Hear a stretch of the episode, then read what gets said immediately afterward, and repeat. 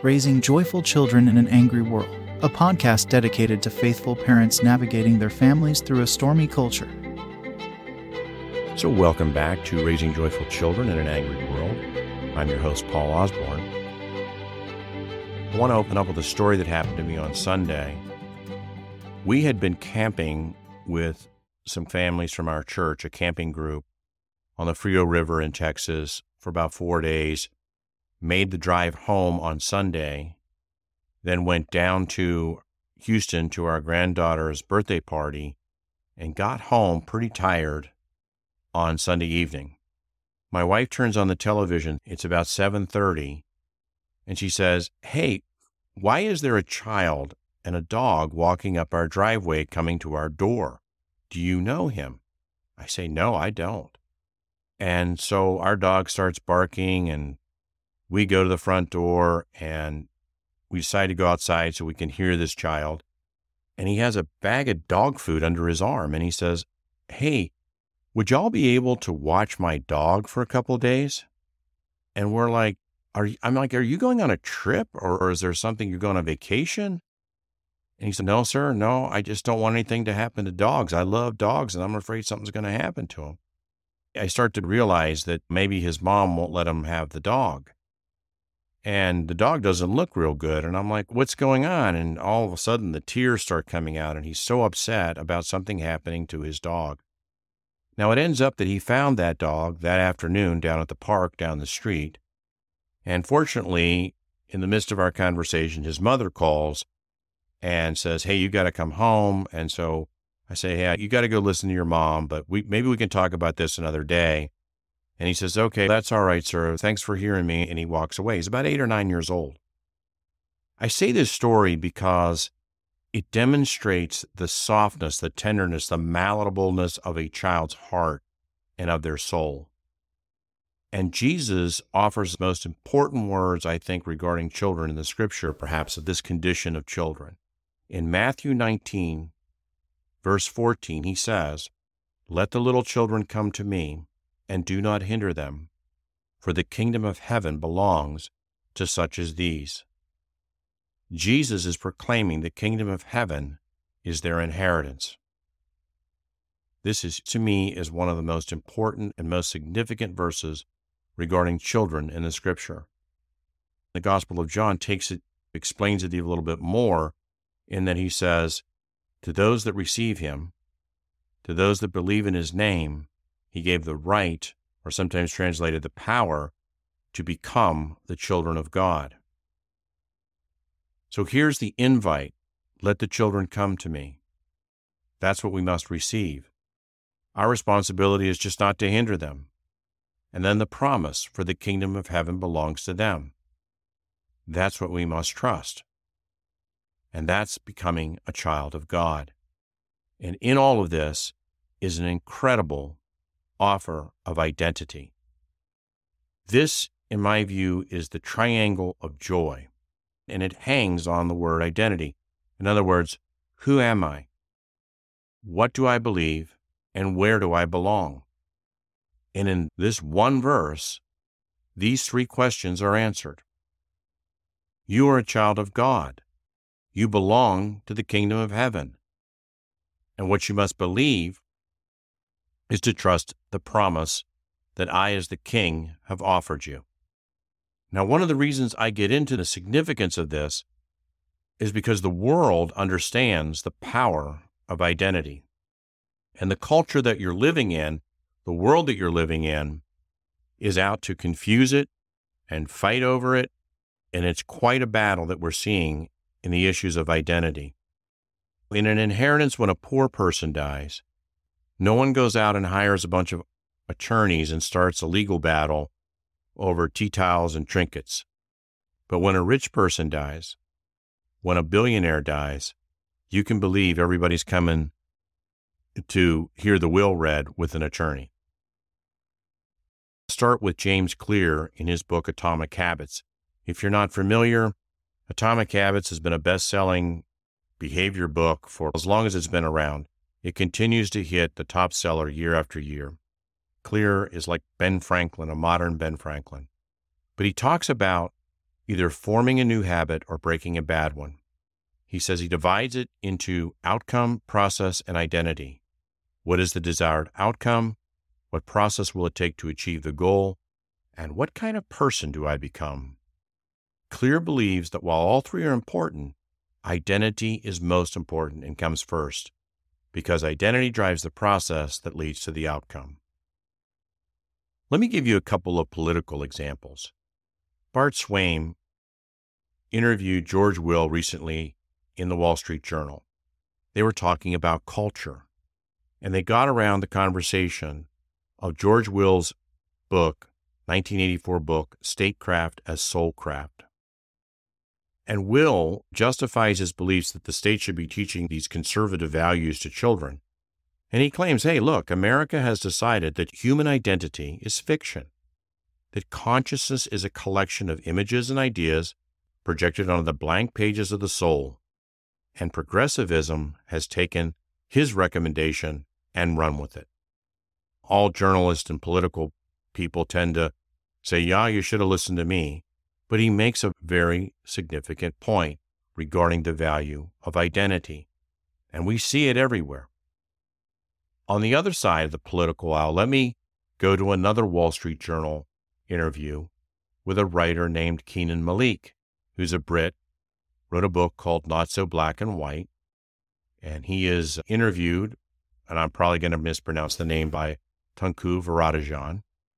And Mr. Malik's a he's a universalist. He wants everybody to have the same thing. He's a move all boundaries down. But he makes an interesting point. He says in the United States, it has given way to racial high priests and hucksters who have imposed an identitarian catechism on everyone, even on old school lefties like Bernie Sanders. Identitarianism. Wow. He's even turned it into some sort of religion. But what his book is essentially about is the shift from the opportunity for all and civil rights for all that has been taken over by racial identity. Now, I'm not here to defend Mr. Malik or George Will, but you can see that the world understands the value of identity. Now, the problem with identity in the kingdom of God is that it comes with a king. It has the king's culture, the king's music, his sacred space, and most importantly, it comes with the worldview and the definitions of truth from the king. It's easy to see in the Lord's Prayer Thy kingdom come, thy will be done. This is taking your children not to Disney World, but to Gettysburg and the Smithsonian and the Grand Canyon. This is a, a meaty kind of coming into the kingdom. Now, the society that we live in has numerous kings who prefer their will be done. And American culture has assigned crowns of authority to all sorts of forces within the world, whether they be political or celebrities or athletes or wealthy folks or just voices of influence. These folks offer citizenship in their kingdom. They have their own banners, their flags, they have their own slogans and creeds. And they're teaching children to say, I identify as fill in the blank. The world is built to try and capture identity. And this is what is this is what is being fought over in so many venues from school districts to libraries to the entertainment world, curriculum, even within the church. And so I want to say that parents must first recognize Augustine's claim that the kingdom of God and the kingdom of man are in conflict. Our kingdom offers bountiful joy, their kingdom offers vanity and temporal happiness and eternal misery. The, there are clear definitions and borders now that are really no longer blurred. Now we share the world stage with these folks, but it's coming down to which kingdom are we in and making sure that our children, through various means, understand that our family identifies as Christian. Many in our, faith have lost what I call the good wine to what I would describe as a cheap spiritual substitute that's more concerned with being relevant and relatable than it is worried about becoming indistinguishable. And every generation has to go back and recover the good things, the things that have been handed down for the centuries, and things that have been handed down and even in previous generations or even created in this one. There's an old children's song that says, I am a C, I'm a C H R I S T I A N. And I think learning those kinds of songs, taking the time to have prayer in the home, wearing a cross, making the sign of the cross on the forehead, the laying on of hands, all the things that God uses in his soul craft must be taken and must be looked at with some sort of intentionality. But I also think it's important to understand that we don't have to necessarily become theologians. We're not going to become PhDs. So there are simple ways in which I think the family can help deliver Christian identity in the day to day life. Let me give you two examples. My grandson's at a T ball game. He's out in the outfield. Ball gets hit. He runs after it. He trips over the ball. The ball gets into some other kid's hand. He makes the throw in. And my grandson's upset because he wanted to throw the ball. He doesn't get condemned or he doesn't get, get coddled, but he's sent back into the game saying, try again. Because God is a God of abundance. And so we're teaching him to trust God rather than demanding he get his turn right now, but to trust God and let God get you another turn. And he got another turn. In another sport, my granddaughter had been playing in a five year old soccer league. And lots of people score a lot of goals in those kinds of leagues. She had gone a number of games and hadn't scored and was feeling sad about it. Her countenance on her face just really showed it. She was getting frustrated. So we said a prayer for her on the sideline. God answered the prayer. And so we were able, after the game, to say, hey, congratulations. And by the way, we prayed that God would help you score a goal today. And look what happened. He did. It's about delivering providence and the power of prayer. So let me close with a story that's a little more personal. This comes from a recording I had with my youngest daughter, who's now you know, in her 30s with her own family. But this is a story that demonstrates the power of identity and also my lack of knowledge regarding it at that time. The story is Sing or Shoot. Growing up, I had an interest in music. I've always enjoyed singing. I've always been a part of a choir or some sort of musical activity. In kindergarten, I was Goldilocks. Music was always a part of my my world. But then as a family and as the youngest daughter of two older sisters, basketball was also something that we all did collectively together. We all played together regularly on the weekends after school. It was always my two sisters versus me and my dad. And basketball also was something that was a huge part of who I was, what I did. I went to basketball camps. I went to choir camp. I w- played on basketball teams. I competed in choir. And so this story specifically is about my ninth grade year. I'm choosing my classes for my sophomore year. And at the school I attended, basketball is a period and choir is its own period. And both of these periods the next year are offered for first period alone. And I have to make a decision if I'm going to choose basketball or choir. I'm pretty torn up about it. I'm not sure what I want to do. Both feel like a decision I don't want to have to make. And so at some point, my dad decides he's going to make the decision for me. And he says, Michelle, you're five two. Basketball's not really going anywhere you're going to be in choir.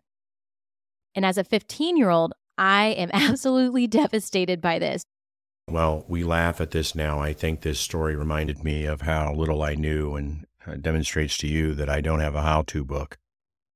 But I do want to say that the things that we do as a family, the practices, the traditions, the time that we spend in certain activities obviously plays a role in identity. And while no one comes into the kingdom, even our children, without the fervent call of God and the, and the Holy Spirit bringing that new life into their heart.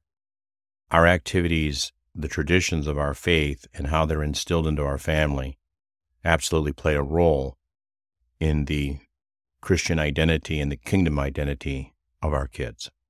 The ultimate battle for the heart and soul is a fight for identity. Our King invites our kids to know who they are, what to believe, and where they belong. Until next time, let's remember the words, for theirs is the kingdom of heaven.